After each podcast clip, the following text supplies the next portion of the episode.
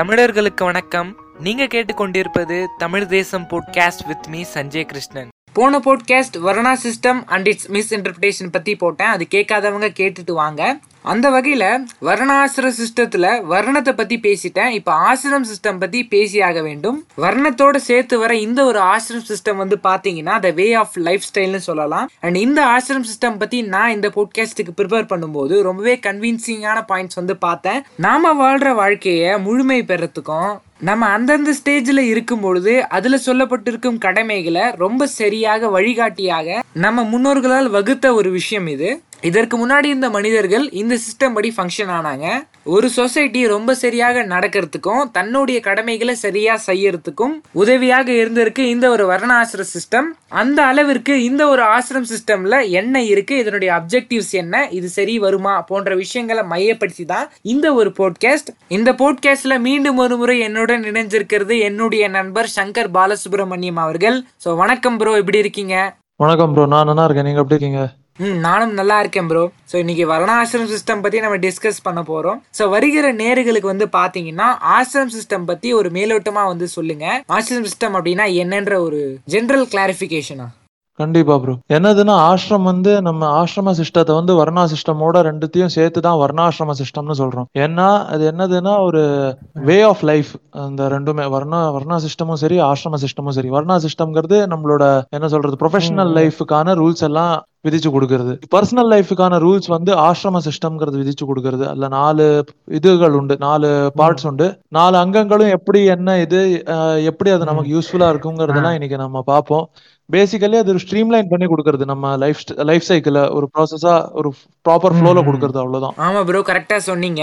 So நானும் இந்த போட்காஸ்ட்டுக்கு work பண்ணும்பொழுது இந்த நாலு அங்கங்கள் பத்தி நன்றாக தெரிஞ்சுக்கிட்டேன். அதாவது பிரம்மச்சரியா கிரகஸ்தா வானப்பிரஸ்தா சன்னியாசா. இத பத்தி வந்து டீப்பா பேசலாம். அதுல முதல் விஷயம் அப்படின்னா பிரம்மச்சரியா. இது கேட்டுட்டு இருக்க நேர்களுக்கு கூட பிரம்மச்சரியத்தினுடைய பருவம் இருக்கலாம். என்னுடைய கருத்து வந்து நம்மளுடைய லேர்னிங் லைஃப் ஸ்டேஜை வந்து பிரம்மச்சரியத்துல சொல்லப்பட்டிருக்கும் விஷயத்தோட கனெக்ட் பண்ணி செஞ்சோம்னா நம்ம செய்யற விஷயத்துல நூறு சதவீதம் நம்மளால வெல்ல முடியும் அப்படின்னு நான் நினைக்கிறேன். இன்றைய சமுதாயத்துக்கு வந்து பாத்தீங்கன்னா பிரம்மச்சரியா அப்படின்ற ஒரு விஷயம் வந்து வேற விதமா கற்பிக்கப்படுதுன்னு நான் சொல்லுவேன். அண்ட் சில பேர் வந்து பிரம்மச்சரியத்துக்கும் சன்னியாசத்துக்கும் வித்தியாசம் தெரியாமலும் இருக்கிறாங்க. நீங்க சொல்லுங்க பிரம்மச்சரியத்தை பத்தி டீப்பா. கண்டிப்பா. பிரம்மச்சரியமும் சந்நியாசம்ங்கிறது வேற வேற. என்னதுன்னா பிரம்மச்சரியம்ங்கிறது பிகினிங் ஆஃப் உங்களோட டியூட்டிஸ் அதே வந்து சந்நியாசம் வந்து எண்ட் ஆஃப் டியூட்டிஸ் அப்ப எப்படின்னா பிரம்மச்சரியம் வந்து பேசிக்கலி ஸ்டூடெண்ட் ஃபேஸ் இப்போ வந்து ஒரு பையனுக்கு வந்து பிறந்திருக்கான். நாலு வருணத்துல எந்த வருணத்துல பிறந்தாலும் அவனுக்கு ஒரு உபநயனம்னு ஒண்ணு பண்ணி பூணல் போடுவாங்க. இந்த பூணல் போட்ட அப்புறம் அவன் வந்து குருகுல வாசத்துல போய் படிப்பான் சொன்னல அந்த ஃபேஸ் தான் பிரம்மச்சரியாசிரமம் அந்த ஃபேஸ்ல என்ன பண்ணுவாங்கன்னா அவங்க வந்து இருக்கிற எல்லா வித்தைகளும் கத்து கொடுப்பாங்க. நாலு வர்ணங்களுக்கான வித்தையும் கத்து கொடுப்பாங்க. அறுபத்தி நாலு கலைகளையும் கத்து கொடுப்பாங்க. ஆய கலைகள் எல்லாத்தையும் கு- கத்து கொடுப்பாங்க. அதாவது ராஜ்யத்தை நட நடத்துறதுக்கான தேவையான எல்லாத்தையும் சு- க- கத்து கொடுப்பாங்க. குடும்பத்தை எப்படி பாத்துக்கணுங்கிறதுக்கான விதம் எல்லாமும் கத்து கொடுப்பாங்க. சரியா? அப்படி குருவுக்கு சுற்றுஷை பண்ணிட்டு இருக்கிற அந்த ஒரு ஃபேஸுக்கு தான் பிரம்மச்சரியாசிரமம்னு பேரு. அதுல இன்னொரு விஷயம் என்னதுன்னா அதுல வந்து ஃபீமேல் இன்ட்ராக்ஷன் எவ்வளவு முடியுமோ அவ்வளவு கம்மியா வைப்பாங்க ஸ்டூடெண்ட் பசங்களுக்கு. ஏன்னா அது வந்து ஒரு ரொம்ப டெண்டரான வயசு அது. கொஞ்சம் மனசு எப்படி வேணாலும் அலைப்பாயும் கொஞ்சம் அங்க இங்க வேற திசையில போறதுக்கு வாய்ப்புண்டு. அப்படி போற பட்சத்துல வந்து அவங்களோட லர்னிங் ஃபேஸ் வந்து ரொம்ப அடிபடுறதுக்கு வாய்ப்புண்டு. அதுதான் வந்து இப்போ ஃபாரினர்ஸ் எல்லாம் நோ ஃபேப்னு ஒண்ணு புதுசா கண்டுபிடிச்சிருக்காங்க. புதுசா கண்டுபிடிச்ச மாதிரி அவங்க சொல்லிட்டு இருக்காங்க. No fap no fap no fap unlimited benefits unlimited பெனிஃபிட்ஸ்னு in reality இது வந்து ரொம்ப முன்னால இருந்தே இருந்தது. அதாவது இந்த சுய இன்பம் காணுதல் அதுல இருந்து எல்லாம் தவிர்த்து வைப்பாங்க பசங்கள் எல்லாம். இன்னைக்கும் நீங்க பாத்தீங்கன்னா இந்த அகாடாக்கெல்லாம் போனீங்கன்னா அதாவது இந்த குஸ்தி எல்லாம் பண்ணுவாங்கல்ல மல்யுத்தம். அவங்க கிட்ட போய் பாத்தீங்கன்னா அவங்க வந்து இந்த மாதிரி தான் ஃபீமேல் இன்ட்ராக்ஷன் எவ்வளவு முடியுமோ அவ்வளவு கம்மியா வைப்பாங்க. இந்த மாதிரி தவறான பழக்கங்கள் எல்லாம் தவிர்க்க வைப்பாங்க. ஏன்னா அதுதான் வந்து அது உங்களுக்கு ஒரு பிசிக்கல் அண்ட் மென்டல் ஸ்ட்ரென்த் வந்து ரொம்ப லெவலுக்கு கொடுக்கும். ரொம்ப சரியா சொன்னீங்க பிரம்மச்சரியத்தை பத்தி. அண்ட் இந்த பிரம்மச்சரியத்தினுடைய முக்கியமான ஒரு அங்கமான ஆசிரத்துல போய் படிக்கிறது அதாவது ஆசிரம் சிஸ்டம் ஆஃப் எஜுகேஷன் நிறைய அட்வான்டேஜஸ் இருக்கதாக நான் படிக்கும் போது தெரிய வந்தேன். சோ இந்த அட்வான்டேஜஸ பின்னாடி பேசுவோம். பட் இதுல ஒரு விஷயத்த வந்து எல்லாரும் குற்றச்சாட்டாக முன் வச்ச மாதிரி எனக்கு தெரிஞ்சது. என்னன்னா ஒரு ஏழு வயசுலயோ இல்ல ஒரு எட்டு வயசுலயோ ஒருத்தனை எடுத்துட்டு போய் ஆசிரம்ல சேர்க்கும் பொழுது அவன் ஒரு பேரண்ட்ஸை விட்டு தனியாக இருப்பானா? ஸோ அவனுக்கு அது பிடிக்காதே. இது இப்படி செய்யறது தப்பா? அப்படின்ற மாதிரி சில பேர் கேட்குறாங்க ஸோ இதை பேசிட்டு அதனுடைய அட்வான்டேஜஸை பற்றி பேசுவோம். சொல்லுங்க. ஆமா அந்த காலத்துல வந்து இப்படி தனியா போய் இருந்தாங்களா பசங்க அதுல அந்த செல்ஃப் டிபெண்ட்ங்கிற அந்த ஒரு ஆஸ்பெக்ட் ரொம்ப நல்லா. டெவலப் ஆகும். பசங்களுக்கு என்ன விஷயம்னா இப்போ வந்து இன்னித்த ரேட்ல அம்மா அப்பா எவ்வளவுதான் எழுப்பினாலும் எழுந்துக்க மாட்டோம்னு இருக்கிறவங்க அங்க வந்து. தானாவே எழுந்துப்பாங்க சரியா அது மட்டும் இல்லைன்னா அது மட்டும். என்னதுன்னா இன்னொரு விஷயம் என்னதுன்னா. நம்ம மனசு வந்து என்னதான் இருந்தாலும் இந்த லௌகீக வாழ்க்கையில ஈடுபடாம இருக்கணும். கர்த்தவியங்கிறது பண்ணணும். கர்மாங்கிறது பண்ணணும். அதாவது நம்ம சனாதன தர்மம் சொல்ற ஒரே. விஷயம் என்னதுன்னா போகாத் மோக்ஷம் ஆப்னியாத். போகங்கிறத அனுபவிக்கணும். ஆனா நம்ம மனசு அதுலயே லயிச்சுடக் கூடாது சரியா? அதனாலதான் இந்த என்னதான் அம்மா அப்பான்னு. இருந்தாலும் அம்மா. அப்பாவுக்கு செய்ய வேண்டிய கடமை எல்லாமும் செய்யணும். அதே நேரத்துல மனசு அதுல லயிச்சுடக் கூடாது அம்மா அப்பாவோட பிசிக்கல் ஃபார்ம்னா ரொம்ப அட்டாச்சா எல்லாம் இருக்கக்கூடாது. அப்படி இருந்தாதான் நம்மளால ஒரு என்ன சொல்றது? ஒரு டிட்டாச்மெண்ட் இருந்தாதான். நம்மளால ஒரு என்ன சொல்றது? ஸ்பிரிச்சுவல் ஹைட் அட்டைன் பண்ண முடியும். ஒரு செல்ஃப் டிபெண்டா இருப்போம் நம்ம நான் நாளைக்கு அம்மா அப்பா இல்லாம போனா கூட. நம்ம வந்து யாரையும் நம்பி இருக்க மாட்டோம் வாழ்க்கையில அந்த மாதிரி அந்த ஒரு ஃபேஸ் வந்து பிரம்மச்சரியத்துல டெவலப் ஆகும் இப்படி தனியா போய். குருகுல வாசத்துல இருக்கும்போது அது மட்டும் இல்லாம. அம்மா அப்பா பாசம் கிடைக்காதுன்னு இல்லை ஏன்னா குரு குருவும். குருமாதாவும் எப்படின்னா ஒரு அம்மா அப்பா ஸ்தானத்துல தான் இருந்து அந்த குழந்தைய பாத்துப்பாங்க சோ அதனால அந்த குழந்தைக்கு தேவையானதெல்லாம் காலையில. எழுந்துட்டு பால் கொடுக்கறது வரைக்கும் எல்லாத்தையும் அவங்க குரு குருவும் குருமாத்தாவும் எல்லாம் பாத்துப்பாங்க சாப்பாடு. எல்லாமே அவங்க பாத்துப்பாங்க அப்படிங்கறச்ச அவங்க வந்து அப்படி அம்மா அப்பாவை மிஸ். பண்றதுக்கு வாய்ப்பே இல்லை ஏன்னா அதே அளவுக்கு அதை விட அதிகமான பாசம் அவ- அவங்க வைப்பாங்க. குருவும் குருமாதாவும் ஏன்னா ஒரு குருவோட கர்த்தவியம் அதுதான் வர்ற பசங்களை எல்லாம் தன்னோட சொந்த குழந்தையா நினைச்சு இது பண்ணணும் அவங்கள பரிமா பராமரிக்கணும் அதுதான் ஒரு. குருவுக்கான ம- கர்த்தவியமே சோ அதனால அப்படி அவங்க வந்து அம்மா அப்பாவை மிஸ் பண்றதுக்கு அவ்வளவு வாய்ப்பு இல்ல அங்க. எவ்வளவு நல்ல ஒரு கோட்பாடு பாருங்களேன் ஜி. ஒரு குரு வந்து குருவாகவும் இருப்பாரு அதே சமயம் பெற்றோராகவும் இருப்பாரு. ஒரு பெற்றோராக இருக்கும்போது அந்த குழந்தைய வந்து ஒரு முழு நீளமா படிச்சிருவாரு அனலைஸ் பண்ணிடுவாரு. சோ அதை டீச்சிங்ல வந்து இம்போஸ் பண்ணி எந்த மாதிரி சொன்னா புரியும்ன்ற ஒரு. விஷயம் இவருக்கு தெரியும்ன்றது குறிப்பிடத்தக்கது. அண்ட் நல்லது. இன்னொரு கேள்வி இந்த மக்கள் மனசுல ஆசிரம் பத்தி என்ன இருக்குன்னா இந்த ஆசிரம் வந்து வெறும் பிராமின்ஸ்க்கு மட்டும் தானா அதாவது போன போட்காஸ்ட்லயே சொல்லியிருந்தோம் தன்னுடைய வர்ணத்தை தன்னுடைய ப்ரொஃபஷன் மூலியமாகவும் தன்கிட்ட இருக்க விஸ்டம் செயல்முறை மூலியமாகவும் சூஸ் பண்ணிட்டு அவன் வந்து ஆசிரமுக்கு வந்து போலாங்களா? இது நாலு வர்ணத்துக்கும் வருங்களா? இந்த ஒரு ஆசிரம் சொல்லுங்க.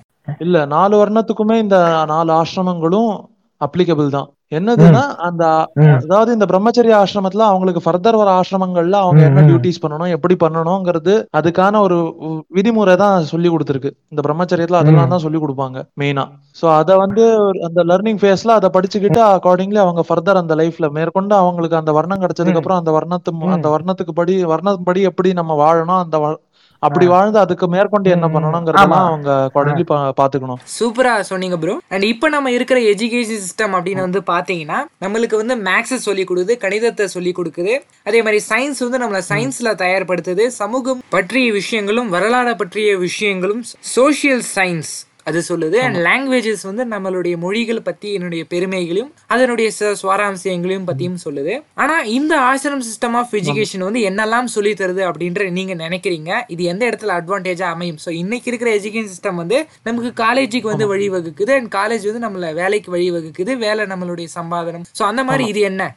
இப்போ நீங்க சொன்ன அதே சப்ஜெக்ட்ஸ் தான் அங்க சொல்லி கொடுப்பாங்க சரியா? அதுல அதை தவிர்த்து மிச்ச இன்னும் நிறைய பிரான்ச்சஸ் எல்லாம் இருக்கும். அதாவது இந்த ஆஸ்ட்ரோனாமியும் சொல்லி கொடுப்பாங்க ஆஸ்ட்ராலஜி சொல்லி கொடுப்பாங்க சயின்டிபிக் நாலேஜ் எல்லாம் நிறைய கொடுப்பாங்க.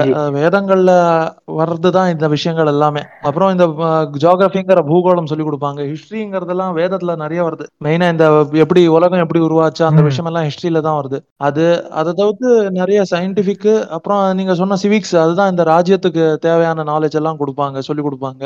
எப்படி எல்லாம் வரி எல்லாம் எவ்வளவு கட்டணும் எப்படி கட்டணும் எக்கனாமிக்ஸ் விஷயம் எல்லாம் சொல்லி கொடுப்பாங்க.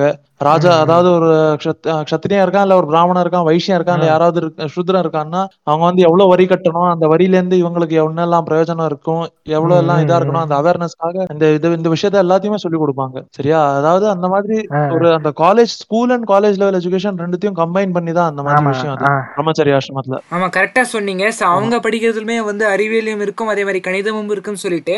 அண்ட் வேதத்துலலாம் வந்து பார்த்தீங்கன்னா அறிவியல் நிறையவே இருக்கு. அதே சமயம் கணிதமும் இருக்கு. இந்த வேதிக் மேக்ஸ் எல்லாம் இப்போ நிறைய பேர் கோர்ஸ் பண்ணிட்டு இருக்காங்க. அண்ட் அந்த வேதிக் மேக்ஸ் எல்லாம் ஆமா. இன்ஃபேக்ட் அதுக்கும் மேல இந்த இன்னைக்கு இருக்கிற எஜுகேஷன் சிஸ்டத்துக்கும் மேல நிறைய விஷயங்களை சொல்லி கொடுத்துருக்காங்க. அறுபத்தி நாலு ஆய கலைகள் எல்லாம் சொல்லி கொடுப்பாங்க பசங்களுக்கு.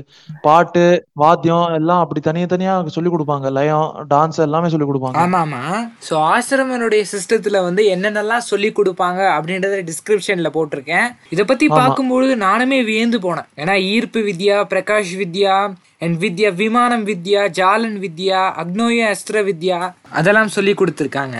எல்லாமே சொல்லிக் கொடுப்பாங்க. ஜோதிஷ சாஸ்திரம் சொல்லிக் கொடுப்பாங்க. ஆமா. ஸோ இப்போ நம்ம படிக்கிற எஜுகேஷன் சிஸ்டமும் இந்த ஒரு சிஸ்டமும் எங்க வேறுபடுது அப்படின்னு கேட்டிங்கன்னா நம்மளுடைய எஜுகேஷன் சிஸ்டம் வந்து ஃபுல் அண்ட் ஃபுல்லா தியரிட்டிக்கலா வந்து இருக்கு. ஐ மீன் ஒரு அஞ்சு சப்ஜெக்ட்குள்ளேயே வந்து இருக்குன்னு நான் சொல்லுவேன். ஆனா இங்க ஏராளமான சப்ஜெக்ட்கள் வந்து இருக்கு. ப்ராக்டிக்கலா இருக்கு அப்படின்னு ஃபார் எக்ஸாம்பிள் என்னுடைய நண்பர் வந்து என்கிட்ட ஒரு மட்டும் பேசும்போது சொன்னாரு நான் வந்து டென்த்ல ட்ரிக்னாமெட்ரி வந்து படிச்சேன்.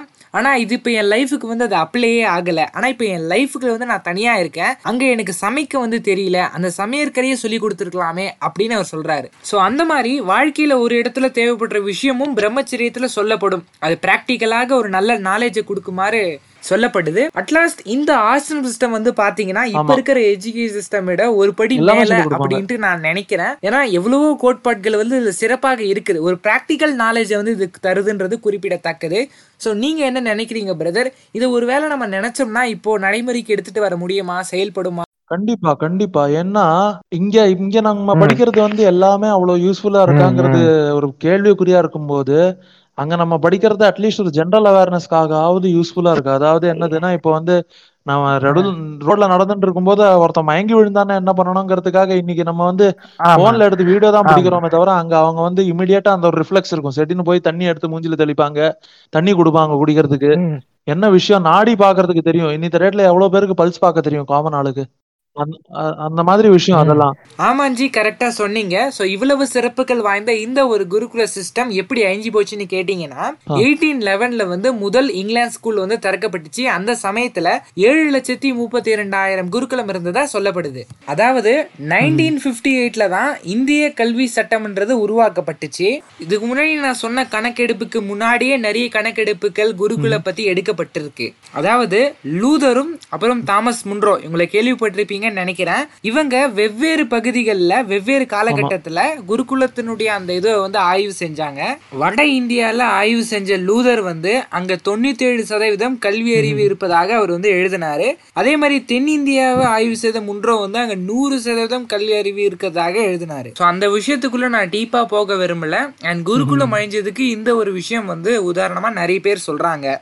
இந்த தியரி வந்து ஃபுல்லா ட்ரூவா அப்படின்றது வந்து எனக்கு தெரியல. ஆனா இந்த தியரியின் மூலியமாக தான் வந்து இந்தியர்களுடைய உடல் ஆனால் ஆங்கிலம் பிறக்கும் மூளை அப்படின்ற ஒரு விஷயம் தயாரா ஸோ பாஸ் இஸ் பாஸ்ட் இவ்வளவு நல்ல விஷயங்கள் சொல்லி கொடுக்குற குருகுலம் அப்படின்றது இப்ப பரவலாக இல்லை. ஏதோ ஒரு இரண்டு இடத்துல தான் வந்து இருக்கிறதா நான் பாக்குறேன். இது வருத்தத்துக்குரிய ஒரு விஷயம். அப்படி அது இதற்கப்புறம் அமைக்கப்பட்டாலும் கூட அதோட நம்ம ஒத்து போறதுக்கு கொஞ்ச நாள் நிறைய நாள் ஆகும். ஸோ நம்மளுடைய அந்த சொசைட்டி கல்ச்சருக்கும் அதனுடைய கல்ச்சருக்கும் உங்க கருத்து சொல்லுங்க பிரதர் டெமாலிஷ் ஆனதுக்கு அதை டெமாலிஷ் பண்றதுக்கான ஒரு பெரிய கிரெடிட்டை நான் கொடுக்கறது முகல் எம்பையருக்கு தான். இந்த தக்ஷஷீலா நலந்தா யூனிவர்சிட்டிஸ் எல்லாம் எரிச்சாங்க பாருங்க.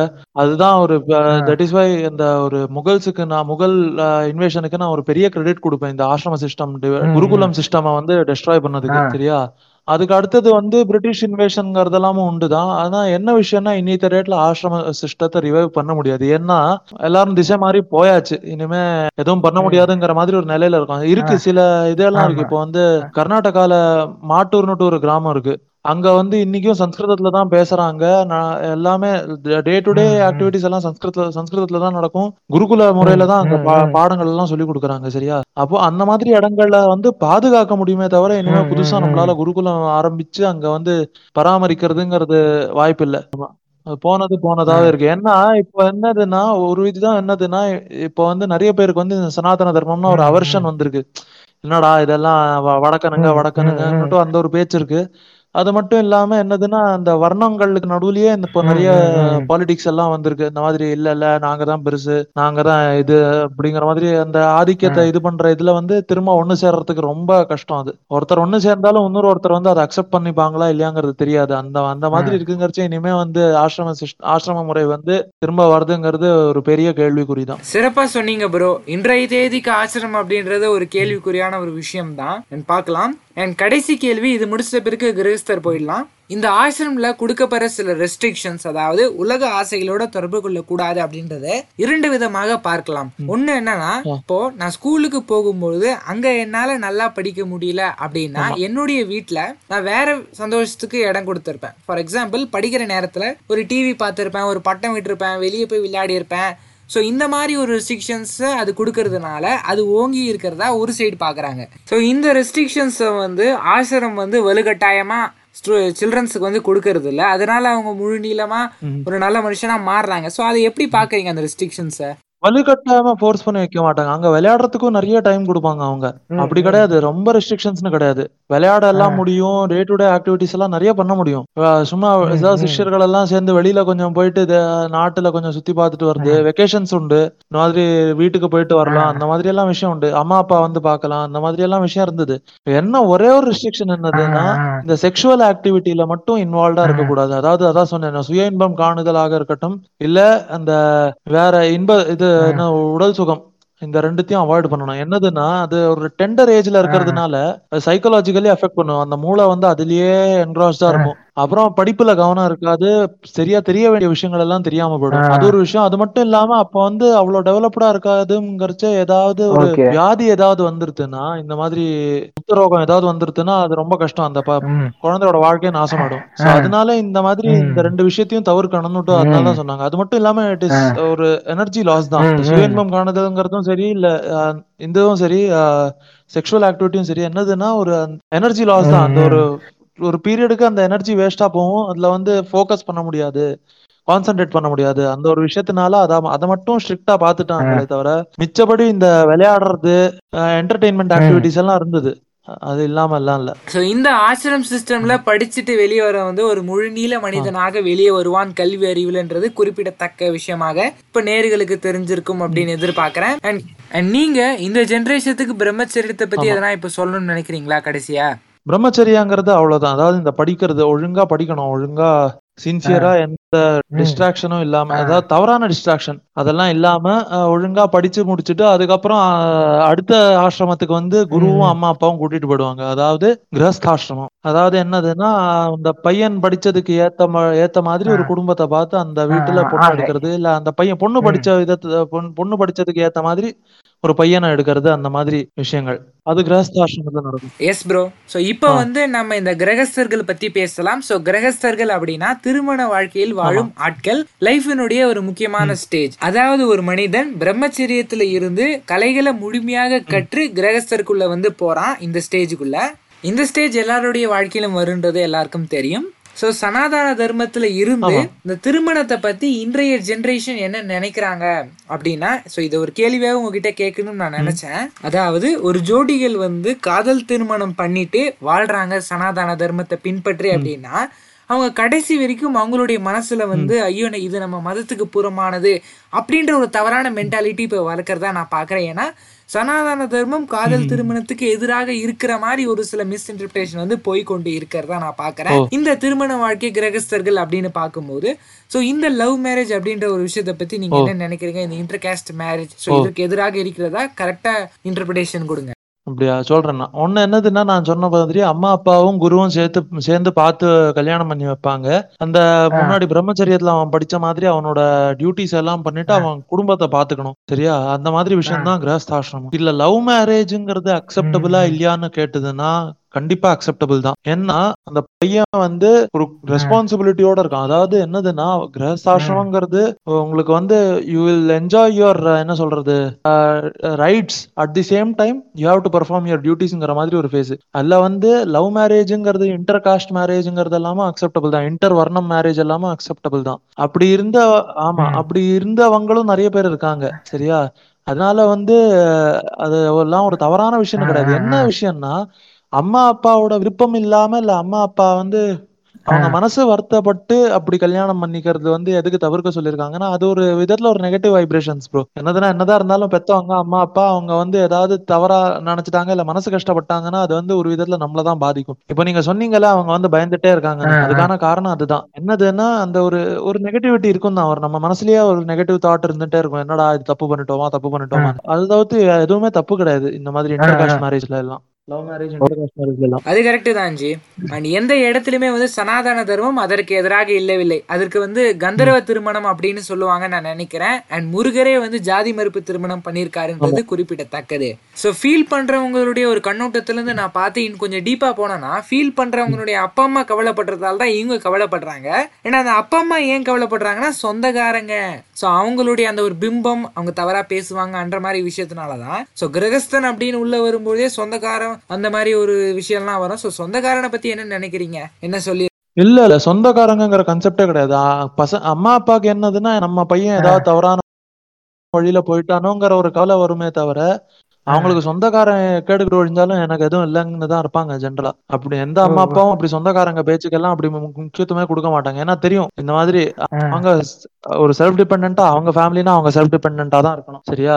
அப்படிங்க அப்படின்னு இருக்கும்போது இது வந்து சொந்தக்காரங்கங்கிற பேச்சுங்கிறதுக்கு அங்க இடமே கிடையாது. என்ன விஷயம்னா என்னதுன்னா நம்ம பையன் இப்படி ஒரு வாழ்க்கையை தேர்ந்தெடுத்திருக்கானே நம்ம நம்ம பார்த்து பண்ணி வச்சிருந்தா வேற விஷயம். நம்மளே ஃபுல்லும் பார்த்திருப்போம். பேக்ரவுண்ட் எல்லாம் வெரிஃபை பண்ணி பார்த்து பண்ணி வச்சிருப்போம். இது என்ன சரியான குடும்பத்துல நம்ம பையனும் நம்ம பொண்ணும் போயிருக்காளா? அங்க சந்தோஷமா இருப்பாளாங்கிற ஒரு கவலையில தான் இருப்பாங்க அவங்க. அது தவிர்த்து சொந்தக்காரங்கங்கிற எதுவுமே கிடையாது. ஆஞ்சி கரெக்டா சொன்னீங்க. சொந்தக்காரங்களுடைய அந்த ஒரு விஷயத்த பத்தி. அண்ட் பிரம்மச்சரியால வந்து நல்லா படிக்க வேண்டும் மாணவன் அப்படின்னு சொல்லிட்டு ஒரு சில ரெஸ்ட்ரிக்ஷன்ஸ் வந்து இருந்துச்சு. அந்த மாதிரி கிரகஸ்தால எந்த ரெஸ்ட்ரிக்ஷன்ஸ் வந்து இருக்கா?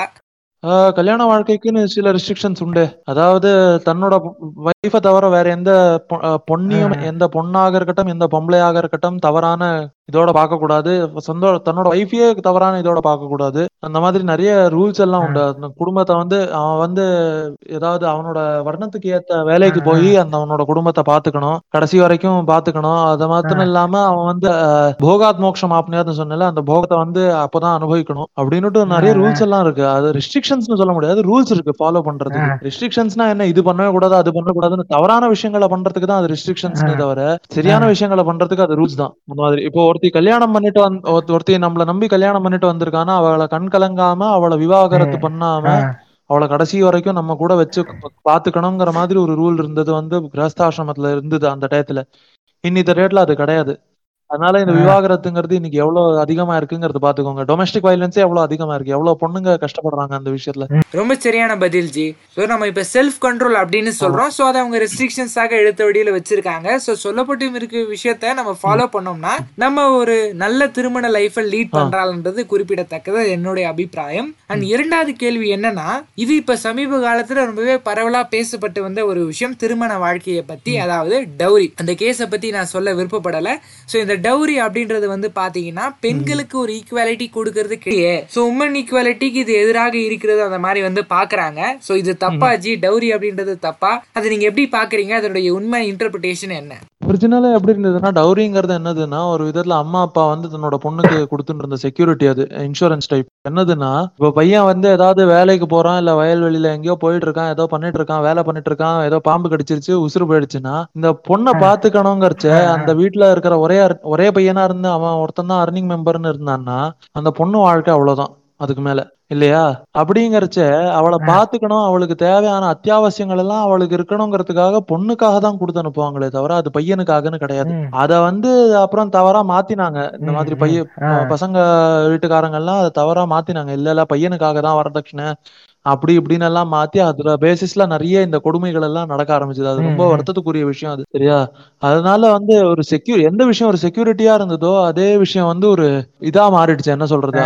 அளவுக்கு மீறி அமிர்தமும் நஞ்சுன்னு சொல்லுவோம்ல அந்த மாதிரி ஒரு விஷயமா மாறிடுச்சு அது. அதனால அது ரொம்ப வருத்தத்துக்குரிய விஷயமா இருக்கு. அதான் ப்ரோ செக்யூரிட்டிக்காக குடிக்க போய் இன்செக்யூரிட்டியா மாறிடுச்சு. ஆமா பாதுகாப்புக்கு கொடு பாதுகாப்புக்கு பண்ணிட்டு இருந்ததெல்லாம் டிஸ்ட்ரக்ஷனா மாறிடுச்சு. அதான் விஷயம். இல்ல பெண்களுக்கு ஒரு சேஃப்டியாக போடுறது என்ன ஆயிடுச்சுன்னா இப்ப இருக்கிற ஆண்கள் வந்து எனக்கு ஒரு பைக் வாங்கி கொடுத்துருங்க ஒரு கார் வாங்கி கொடுத்துருங்க திருமண டைம்ல வந்து கேக்குறாங்க. அவங்களுமே வாங்கி கொடுத்துறாங்க அதுதான் எதார்த்தம். அதான் அது காலப்போக்குல அவங்க அப்படி டிமாண்ட் பண்ற விஷயம். அது ஆக்சுவலி பசங்களுக்கான விஷயமே கிடையாது. அது வந்து அந்த பொண்ணுக்கான இதுதான். என்ன சொல்றது? ஒரு செக்யூரிட்டி தான் ஒரு இன்சூரன்ஸ் அதுதான் சோ தட் அந்த பொண்ணு வந்து அந்த பையன் இல்லாம போயிட்டா கூட அந்த பொண்ணு செல்ஃப் டிபெண்டா இருக்க முடியும். அந்த மாதிரி. அப்படிங்களா? சோ ஒரு சில பேர் வந்து நான் கேள்விப்பட்டிருக்கேன் என்ன சொல்றாங்கன்னா இதற்கு முன்னாடி வந்து ஆண்கள் தான் பெண்களுக்கு வந்து நகையை போட்டு இட்டுட்டு வந்தாங்க. பெண்கள் அவங்க சைட்ல இருந்து போடல. உதாரணத்துக்கு நம்ம திருப்பதி வெங்கடேஸ்வர அவர் வந்து குபேரர் கிட்ட இருந்து கடன் வாங்கி பத்மாவதிக்கு நகையை போட்டாரு. அவர் தான் ஃபுல்லா செலவு பண்ணாரு அப்படின்னு சொல்றாங்க. அது என்னங்க அது? அது எதனாலன்னு சொல்லிட்டேன்னா இல்ல இல்ல அது என்ன விஷயம்னா பேசிக்கலி இப்போ கேக்குறாங்கல்ல பசங்களுக்கு வந்து ஃபைவ் ஃபிகர் salary இருக்கணும் மந்த்லி சிக்ஸ் ஃபிகர் salary இருக்கணும். இந்த மாதிரி சொந்த வீடு இருக்கணும். அந்த மாதிரி தாயார் வந்து போட்ட கணக்கு தாயார் வந்து போட்ட கண்டிஷன் அந்த காலத்துலயும் பொண்ணுங்க கண்டிஷன் போட்டுட்டு இருந்தாங்க. இந்த மாதிரி இவ்வளவு இது இருக்கணும். அதாவது இன்இக்வாலிட்டின்னு சொல்லவே முடியாது. ஏன்னா ஈக்குவாலிட்டி ரெண்டு பேர் ரெண்டு சைடுல இருந்து பேசுனாங்க. இன்னைக்கும் ரெண்டு சைடுல இருந்து பேசுறாங்க. ஆனாலும் ஆம்பளை வந்து வரதட்சணை கேட்கறது தான் தவறா இருக்கு தவறா சொல்றாங்களே தவிர இன்னவே பாத்தீங்கன்னா பொண்ணுக்கு அந்த டயத்துல என்ஷூர் பண்ணது வந்து ரெண்டு சைடுல இருந்தும் செக்யூரிட்டி இருந்தது. ஒண்ணு பிறந்த வீட்ல இருந்தும் அவ்வளவு செக்யூரிட்டி கொடுத்திருந்தாங்க. அதை தவிர்த்து இந்த சீர்வரிசை எல்லாம் கொண்டு வந்து கொடுப்பாங்க பண்டிகைகளுக்கு எல்லாம் பொண்ணுக்கு. அது மட்டும் இல்லாம பையனோடதும் அந்தஸ்து எல்லாம் பாத்துப்பாங்க இல்ல இல்ல பையன் நல்லா அந்தஸ்தா தான் நல்ல குடும்பத்துக்காரனா இருக்கணும். நல்ல அந்தஸ்தான நல்ல நல்ல செல்வா செல்வாக்கோட நல்ல செல்வத்தோட அந்தஸ்து நல்ல அந்தஸ்தோட இருக்கணும் அப்படின்னுட்டு எல்லாம் நிறைய பாப்பாங்க. சரியா? சோ இன்னவே டபுள் செக்யூரிட்டி தான் அந்த பொண்ணுக்கு தவிர பசங்களுக்கான அந்த பெனிஃபிட் அப்படி கிடையாது அதுல. சரியா? சோ இன்னவே அந்த ஈக்குவாலிட்டி எப்படி ப்ரமோட் ஆயிருக்குன்னா எனக்கு இருக்கிற சொத்துங்கிறது எனக்கு மட்டும் சொந்தம் இல்ல உனக்கும் சொந்தம் தாங்கிற மாதிரி அந்த பையன் எழுதி கொடுக்கறது தான் அந்த டயத்துல. ஆமா ஜி கரெக்டா சொன்னீங்க. சோ இன்னவே உமனுக்கு வந்து டபுள் செக்யூரிட்டி தான் தவிர இன்செக்யூரிட்டி அப்படின்றது இல்லை. அண்ட் அடுத்த கேள்வி என்ன அப்படின்னு பாத்தீங்கன்னா இப்ப கிரகஸ்தர்கள் இருக்கும் பொழுது இருக்கும்போது சோ அவங்களுக்கு வந்து நீங்க சொன்ன அந்த ஒரு குறிப்பிட்ட ரெஸ்ட்ரிக்ஷன் தவிர மத்த ரெஸ்ட்ரிக்ஷன்ஸ் எதுவும் இல்ல தானே அதாவது பிரம்மச்சரியத்துக்கு போட்டப்பட்ட ரெஸ்ட்ரிக்ஷன்ஸ் அந்த அளவு வந்து கிரகஸ்தர்களுக்கு இல்ல தானே ஃபார் எக்ஸாம்பிள் இப்ப நான் பணம் சம்பாதிக்கணும் ஆசைப்படுறேன் அப்படின்னா வந்து நான் பணம் வந்து சம்பாதிக்கான உரிய வழிகளை வந்து தேடலாம். என்னுடைய ஆசைகளை வந்து பூர்த்தி பண்ணிக்கலாம். அதாவது இப்ப நான் போட்காஸ்ட் போடணும் அப்படின்னு ஆசைப்படுறேன்னா அதை வந்து நான் பூர்த்தி செய்யலாம். என்ன சொல்றீங்க? கிரகஸ்தரா இருக்கும்போது ஃபர்ஸ்ட் திங் இஸ் அந்த ஒரு என்ன சொல்றது நீங்க வந்து ஃபீமேல் இன்ட்ராக்ஷன் இருக்கும் உங்க லைஃப்ல ஆனா ரெஸ்ட்ரிக்ஷன் இஸ் உங்க ஒய்ஃபோட தான் இருக்கணும். அதை தவிர்த்து உங்க அம்மா உங்க பொண்ணு. அதை தவிர்த்து எந்த பரஸ்திரி கூடயும் நீங்க வந்து எந்த இன்ட்ராக்ஷனும் வச்சுக்க கூடாதுன்னு ஒண்ணு இருக்கு. அதாவது இன்ட்ராக்ஷன் அஸ் இன் இந்த நேருக்கு நேரா அவ கண்ணை பார்த்து பேசுறது. அதாவது அந்த ஒரு ரெஸ்பெக்ட் அண்ட் உமன் செக்யூரிட்டிங்கிறத அங்க எஸ்டாப்ளிஷ் பண்றது தான் அந்த விஷயம். அது தவிர்த்து என்னதுன்னா ப- பிரம்மச்சரிய ஆசிரமத்துல வந்து நீங்க பணம் சம்பாதிக்க கூடாது. ஏன்னா பணத்தை பார்த்துட்டா நம்ம மனசு வந்து வேற டிஸ் டைரக்ஷன்ல போயிடும். சரியா? அங்க கிரகஸ்த ஆசிரமத்துல வந்து பணம் சம்பாதிக்கணும். அந்த பணம் சம்பாதிச்சதை வந்து வீட்டுக்காக தான் உபயோகப்படுத்தணும். தேவையான இதாக இருக்கட்டும் என்ன சொல்றது? அங்க அந்த காலத்துல இருந்தது இந்த நிலம் வாங்கி போடுறது அந்த மாதிரி இன்வெஸ்ட்மெண்ட்ஸ் ஆக இருக்கட்டும் இல்ல அத்தியாவசியங்களா இருக்கட்டும் அதெல்லாம் வீட்டுக்காக தான் செலவு பண்ணணும். அதை தவிர்த்து தான தர்மங்கள் பண்ணணும் அப்படின்னு ஒரு விஷயம். ஆமா. ஒரு திருமண வாழ்க்கையிலயும் சரி ஒரு பெண்ணுக்கு எந்த அளவுக்கு மரியாதை கொடுக்க வேண்டும் அப்படின்றதுல இந்த கிரகஸ்த தர்மம் வந்து விதிச்சிருக்கு அப்படின்னு சொல்லுவோம். ரொம்ப சரியாக வந்து இருக்கு. அண்ட் இந்த மாதிரி எல்லாரும் வாழ்ந்தாங்கன்னா ஒரு நல்ல திருமண லைஃப் லீட் பண்ணுவாங்க. தவறு நடக்காது. சொசைட்டி கிளியர் இருக்கும்ன்றத நான் எதிர்பார்க்கறேன். பிரதர் இன்றைய காலகட்டத்துல கிரகஸ்தர் அப்ளிகல் ஆகும் தானே? ஐ மீன் ஃபாலோ பண்ண முடியும் தானே? ஆமா பண்ண முடியும் தான். பண்ண முடியும் தான். பண்ணணும். நிறைய பேர் பண்ணாம இருக்காங்க. அது ஒரு வருத்தத்துக்குரிய விஷயம். ஆமா ஆமா பிரதர் சோ நீங்க பிரம்மச்சரியா அப்படின்னு பார்க்கும்போது அது அப்ளிகபிள் ஆகுமா லைஃப்ல அப்படின்றது கொஞ்சம் கேள்விக்குறிதான் ஏன்னா அதற்கான ஆசிரம் வந்து கிடையாது. ஆனால் கிரகஸ்தர்கள் பின்பற்ற முடியும் தானே? ஏன்னா எல்லாரும் திருமண வாழ்க்கைக்குள்ள போறாங்க. இல்ல பிரம்மச்சரியத்துல வந்து என்னதுன்னா பிரம்மச்சரியத்துல இப்போவும் நிறைய விஷயங்கள் இம்ப்ளிமெண்ட் பண்ணலாம். நம்ம என்னதுன்னா அப்படி குருகுல சிஸ்டம்ல வந்து நமக்கு கல்வி கிடைக்கலனா கூட நம்ம வந்து சில ரூல்ஸ நம்ம பாத்துக்கலாம் அதாவது இந்த செல்ஃப் ரெஸ்ட்ரெயின்ட் இருக்குல்ல அதாவது இந்த தவறான விஷயங்கள் சுய இன்பம் காணுதல் எல்லாம் பண்ண மாட்டேன் அப்படின்னுட்டு ஒரு ரெஸ்ட்ரிக்ஷனோட ஒரு செல்ஃப் கண்ட்ரோலோட நம்ம இருந்துக்கலாம் சரியா? அதெல்லாம் அந்த விஷயங்கள் எல்லாம் இன்னும் அப்ளிகபிளா இருக்கு பிரம்மச்சரியத்துல. அதே மாதிரி கிரகஸ்த தர்மத்துல அந்த செல்ஃப் அவேர்னஸோட நடந்துகிட்டா இன்னைக்கும் கிரகஸ்தாசிரமத்தை ஒழுங்கா ஃபாலோ பண்ணலாம். சோ கிரகஸ்தர்களை பத்தி நிறைய விஷயம் வந்து நம்ம பேசி முடிச்சிட்டோம். சோ கிரகஸ்தர்களை பத்தி கடைசியா உங்களுக்கு சொல்லணும் ஏதாவது இருக்குங்களா? இன்றைய சமுதாயத்துக்கு? இன்றைய சமுதாயத்துல என்னதுன்னா அதாவது ஒரு டயத்துல ஒருத்தனுக்கு ஒருத்தின்னு இருந்தது வந்து இப்போ கொஞ்சம் நிறைய மாறிட்டு வருது. என்னதுன்னா அதை ஒரு ரெஸ்ட்ரிக்ஷனா பாக்குறாங்க. ஏன்னா பிகாஸ் திங் இஸ் நம்ம வந்து ரொம்ப ஒரு சென்சுவல் இதோட நம்ம வந்து ஃபுல்லும் we are blinded by sensual pleasures மாதிரி என்னதான் இருந்தாலும் நமக்கு வந்து என்னதான் இருந்தாலும் மனுஷன் இதுதானே. அதனால அது கொஞ்சம் நம்ம வந்து கண்ட்ரோல்ல இருந்தோம்னா நமக்கும் நல்லது. அந்த ஒரு டிசிப்ளினா இருக்கும் நம்ம லைஃப் ஆமா ஜி கரெக்ட் தான். சோ ஒரு சில பேர் வந்து ஒரு மெட்டீரியலிஸ்டிக்கான ஒரு ஜாய்க்காக ஒரு குறிப்பிட்ட நேரம் சந்தோஷத்துக்காக தர்மத்தை வந்து இழக்கிறாங்க. அதே மாதிரி ஒரு ஆசை காரணமாகும் சோ ஒரு வழியாக கிரகஸ்தர்களை பத்தி நம்ம படிச்சு முடிச்சிட்டோம் பிரதர் அது சம்பந்தப்பட்டமா இருந்த பிரச்சனைகளுக்கான ஒரு தீர்வு பத்தியும் பேசணும். சோ இப்போ வானப்பிரஸ்தம் பத்தி பேசலாங்களா? கண்டிப்பா கண்டிப்பா. வானப்பிரஸ்தம் அப்படின்னு சொல்லும் பொழுது என்னுடைய மைண்ட்ல என்ன வந்துச்சுன்னா ஒரு சீக்வன்ஸ் வந்துச்சு. அதாவது மகாபாரதத்துல காந்தாரி திருதராஷ்டர் குந்தி இவங்க வானப்பிரஸ்தம் போற மாதிரி. பட் அவங்க போனது அஜ்ஞான வாசம் நான் என்ன வானப்பிரஸ்தம் பத்தி கேள்விப்பட்டேன் சுருக்கமா சொல்லணும் அப்படின்னா இந்த உலகத்துல எல்லா ஆசைகளும் அனுபவிச்சவங்க ஆசைகளுக்கு மேல இருக்கிற ஒரு வெறுப்பு அவங்களுக்கு வரும். அந்த ஆசையை வந்து துறப்பாங்க. and அப்பேற்பட்ட ஆட்கள் வந்து வயசுக்கு வந்து ஒரு அறுபது எழுபது அந்த ரேஞ்சில் இருப்பாங்க. And அவங்க காட்டுக்கு போயிடுவாங்க அமைதியை தேடி அப்படின்னா ஸோ நீங்க சொல்லுங்க வானப்பிரஸ்தத்தை பத்தி டீப்பா வானப்பிரஸ்தம்ங்கிறது என்னதுன்னா ஒரு கிரகஸ்த தர்மம் முடிஞ்சு நம்ம அந்த வம்ச விருத்திக்கான தேவையானதெல்லாம் பண்ணிருக்கான் ஒருத்தன் கிரகஸ்தாசிரமத்துல இருந்து அவனுக்கு ஒரு குழ- பையனோ பொண்ணோ ஒரு குழந்தை பிறந்தா அதை பராமரிச்சு அதை வளர்த்து ஆளாக்கி விட்டு அதுக்கான கல்வி எல்லாம் முடிச்சு அதுக்கு ஒரு கல்யாணத்தை பண்ணி வைக்கிறாங்கிறச்சு இந்த டேட்ல ஒரு கேட்டட் கம்யூனிட்டி அனன்யாஸ் நானா நீ பாருங்க அந்த மாதிரி எல்லாம் ஓல்டேஜ் ஹோம்ஸ் எல்லாம் இருக்குல்ல அந்த மாதிரி ஒரு விஷயம் என்னதுன்னா அப்படி அந்த காலத்துல காடுகள் இருந்தது. என்னதுன்னா ஒரு நம்ம வந்து தனியா இருக்கணும் நம்ம செல்ஃப் ரெஸ்பெக்ட பாத்துக்கணும். பையன் மேல ஒரு பர்டனா இருக்கக்கூடாது நம்ம குழந்தை மேல ஒரு பர்டனா இருக்கக்கூடாது நம்ம. நம்ம செய்ய வேண்டிய கடமை எல்லாம் முடிச்சிருக்கு நம்ம வந்து ஒரு செல்ஃப் டிபெண்டா தனியா போய் இருந்துப்போங்கிற மாதிரி தனியா போய் இருக்கிற விஷயம் தான் அந்த வானப்பிரஸ்தாசிரமம் சரியா? அந்த ஒரு அந்த ஒரு வயசு அடைஞ்சதுக்கு அப்புறம் சரி நான் நம்ம கர்த்தவியம் எல்லாம் முடிஞ்சிருச்சு நம்ம பையனுக்கும் கல்யாணம் பண்ணி வச்சுட்டோம் அவனும் செல்ஃப் டிபெண்டா இருக்கான். நம்ம வந்து அவன் அவனோட குடும்பம் அவன் இருக்கும்போது நம்ம அவன் மேல ஒரு பர்டனா இருந்து நம்ம வந்து அவனுக்கு எந்த டிஸ்டர்பன்ஸும் கிரியேட் பண்ணக்கூடாது. சரி நம்ம வந்து ஒரு வயசாயிடுச்சு நமக்கு ஏதாவது உடம்பு சரியா இல்லைன்னா அவன் மேலதான் அந்த பர்டன் வரும். நம்ம பாட்டுக்கு ஒரு காடுல போய் அங்க தனியா இருந்துக்கலாம். அங்க வந்து கொஞ்சம் ஒரு முள்ள முள்ள இந்த ரிட்டையர்டு லைஃப் ஸ்டைல்னு சொல்லுவாங்கல்ல அப்படி ஒரு ரிட்டையர்ட் லைஃப் ஸ்டைல் நம்ம லீடு பண்ணலாம். அங்க காடுல வந்து கிடைக்கிற பழம் பழ வகைகள் எல்லாம் சாப்பிட்டுக்கலாம். என்ன என்னதுன்னா நம்ம உடம்புக்கு வந்து ஒரு ஏஜுக்கு மேல சில உணவு வகைகள் ஒத்துக்காது. அப்போ இந்த மாதிரி நம்ம லைட்டா இந்த உபவாசம் எல்லாம் இருக்கிறது இந்த இது கனி இதெல்லாம் ப- பழம் எல்லாம் சாப்பிடுறது அந்த மாதிரி இருக்கிறது. அதுக்கு பேரு தான் வந்து மெயினா வானப்பிரஸ்தாசிரமம் நீங்க சொன்னது பாண்டவர்கள்ங்கிறது அது அஜ்ஞாதவாசமா போய் இருந்தாங்க. ஏன்னா அவங்களுக்கு வந்து கொடுத்த கண்டிஷன் அப்படி. ஆமா. ஆஞ்சி சோ இப்போ இருக்கிற சூழல்ல இன்றைய தேதியில வானப்பிரஸ்தம் அப்ளிகபிள் ஆகுமா? இருக்கு இப்போ ஓல்டேஜ் ஹோம்ல தான் இருக்கே ஒண்ணு. அதான் அம்மா அப்பா வந்து வீட்டுல இருந்து தனியா போயிருக்காங்களே பசங்க மேல பர்டனா இருக்க கூடாதுன்னு.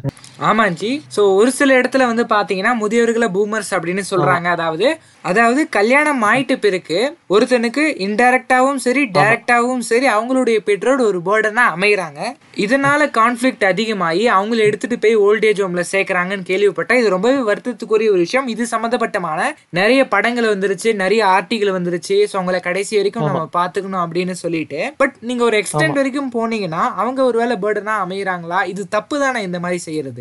அதே சமயம் வயதானவர்களும் ஒரு சில ஆசைகளோட தானே வாழ்றாங்க. அதுக்குன்னு ஓல்டேஜ் ஹோம்ல சேர்க்கறது எப்படி? ஆமா. ஏன்னா என்னதுன்னா பணம் காசு பார்த்த மனசுங்க ப்ரோ அது வந்து திரும்ப அதை விட்டு வெளியில வருதுங்கிறது நெக்ஸ்ட் இம்பாசிபிள் ஏன்னா இன்னைக்கு பணம் காசு தான் எல்லாமே பிரதானங்கிற மாதிரி நம்ம வந்து ஓடிட்டு இருக்கோம். சரியா? அதுல வந்து என்ன விஷயம்னா அதான் சொல்றேனே வானப்பிரஸ்தங்கிறது அவங்களா எடுக்கிற முடிவு. சரி நம்ம இந்த சுகத்தை எல்லாம் அனுபவிச்சாச்சு சரி நம்ம போய் காட்டுல இதா வாழலாம். அப்படிங்கிறது தான் வானப்பிரஸ்தாசிரமம் சரியா? இவங்க வந்து பசங்களா கொண்டு போய் சேர்க்கிற அளவுக்கு இவங்க வந்து தன்னோட செல்ஃப் ரெஸ்பெக்ட தாழ்த்திக்கிறாங்க அங்க. இல்ல அப்படி இருந்தா கூட பசங்க கூட இருந்தா கூட எங்க இன்டர்ஃபியர் பண்ணணும் எங்க இன்டர்ஃபியர் பண்ணக்கூடாதுங்கிற விஷயங்கள் எல்லாமும் உண்டு சரியா? அந்த மாதிரி விஷயங்களை வந்து ரொம்ப பிரச்சனை. இப்போ வந்து குழந்தை பிறக்கலையா ஏன் ஏன் பிறக்கல ஏன் பிறக்கலங்கிறது அவங்களுக்கு தேவையில்லாத விஷயம். அந்த காலத்துலயும் அந்த மாதிரி எதுவும் கேட்க மாட்டாங்க. ஏன்னா அந்த ஒரு நம்பிக்கை இருந்தது. என் பையன் வந்து இந்த மாதிரி கல்யாணம் பண்ணி வச்சிருக்கேன் என் பொண்ணுக்கு இப்படி கல்யாணம் பண்ணி வச்சிருக்கேன்னா அவங்க கடமைங்கிறது குழந்தைய பெத்துக்கிறது பெத்துக்காம இருக்கிறது அது அவங்களோட இஷ்டம். கல்யாணம் பண்ணி வைக்கிறது வரைக்கும் தான் என்னோட பொறுப்பு அப்படின்னு இருந்தாங்களே தவிர இருந்தாங்க. அதனால அவங்களுக்கு அந்த மரியாதை இருந்தது. அவங்களா வானப்பிரஸ்தத்துக்கு போய் இருந்தாங்க பசங்க போய் பார்த்துட்டு வருவாங்க அவ்வளவுதான். ஆமாமா கரெக்ட் தான். சோ நான் கூட இந்த ஜெனரேஷன்ல இருக்கவங்க கிட்ட ஒரு சில பேர்கிட்ட பேசும்போது அதாவது இந்த மாமியார் மருமக சண்டை அப்படின்றது வந்து பரவலா நடக்குது. ஒரு நிம்மதி அப்படின்ற ஒரு விஷயம் இல்ல. என்னன்னா இப்ப வீட்ல நமக்கு வந்து சுதந்திரம் இருக்கு. அதே சமயம் சுதந்திரம் இல்லாமலும் இருக்கு. பெரியவர்கள் இருந்தாங்கன்னா அப்படின்னு சொல்றாங்க. சோ ஒரு பையன் வந்து தன்னுடைய அப்பா வந்து எனக்கு இடைஞ்சூராக இருந்தார் அப்படின்ற மாதிரி அவன் ஃபேஸ் பண்ணானா நமக்கு சின்ன வயசுல இருந்து சோறு போட்டு வளர்த்த அப்பா அவர் அப்படி சொல்லக்கூடாதுன்னு சொல்லிட்டு அந்த கவலைய மனசுள்ளே வச்சுட்டு ஒரு சங்கடத்துல போயிடுறான். இந்த சைடு வந்து அப்பா அவனை வந்து ஒரு கவலைக்குள்ள ஆக்கக்கூடாது அப்படின்னு நினைச்சு அவருமே வந்து பாத்தீங்கன்னா வெளியே போடுறது இல்ல. ஏன்னா அவருக்கும் ஒரு சில ஆசைகள் வந்து இருக்கு. சோ வெளியே அவர் போனாருன்னா ஒரு சுதந்திரமா வாழ மாட்டாரு அப்படின்னு அவருக்குள்ளயுமே வந்து ஒரு கவலை இருக்கு. நம்ம பையனுக்கு இடைஞ்சலா இருக்குமேன்னு சொல்லிட்டு. சோ இந்த பிரச்சனை வந்து பரவலா போயிட்டு இருக்கும் போது நான் என்ன நினைச்சேன்னா ஒரு சைடுல இருக்கிறவங்க சந்தோஷத்தை தியாகம் பண்ணாதான் இன்னொரு சைடுல இருக்கிறவங்க சந்தோஷமா இருப்பாங்க. அது அந்த அப்பா தான் செய்ய வேண்டும் அப்படின்னு நான் நினைச்சேன். இருந்தாலும் ஒரு குழப்பத்திலேயே வந்து இருந்தேன். இந்த மாதிரி ஒரு சில குழப்பத்துக்கும் கவலைக்கும் தீர்வு தான் வானப்பிரஸ்தம் அப்படின்னு முன்னோர்கள் நினைச்சாங்களா? சொல்லுங்க. ஆமா. ஏன்னா அதான் சொன்னேனே அந்த ஒரு சின்ன வயசுல வந்து அந்த பிரம்மச்சரியத்துல தனியா போய் இருக்கிற அந்த செல்ஃப் டிபெண்டன்ட் ஆட்டிடியூட் சொல்லி கொடுக்குறாங்க குரு- குருகுலத்துல குருகுல வாசத்துலன்னு சொன்னேனே. அது இங்க எல்லாம் தான் வேலை வரும். இது யூஸ்ஃபுல்லா இருக்கும். ஏன் தெரியுமா? அதான் இப்போ வந்து நான் சொன்னேனே இது அம்மா இந்த கான்ஃபிளிக்ட் எதனால ஆகுதுன்னா வைஃப் மட்டும்னு இல்ல வைஃபை மட்டும் நம்ம ப்ளேம் பண்ண முடியாது. என்ன விஷயம்னா ப்ரோ அதான் சொன்னேனே இவங்க வந்து ஒரு சுகத்தை பார்த்துட்டாங்க பண சுகத்தை பார்த்துட்டாங்க அது அதுல மனசு அதுலயே லயிச்சிருது. ஏன்னா அந்த பிரம்மச்சரியத்துல வந்து அந்த மாதிரி ஒரு குருகுல வாசத்துல இருக்கல அவங்க. அந்த அட்டாச்மெண்ட்ஸோட இருக்கிறதுனால இதெல்லாம் விட்டுட்டு அவங்க தனியா போய் இருக்கிறதுக்கு அவங்களுக்கு மனசு வராது. சரியா?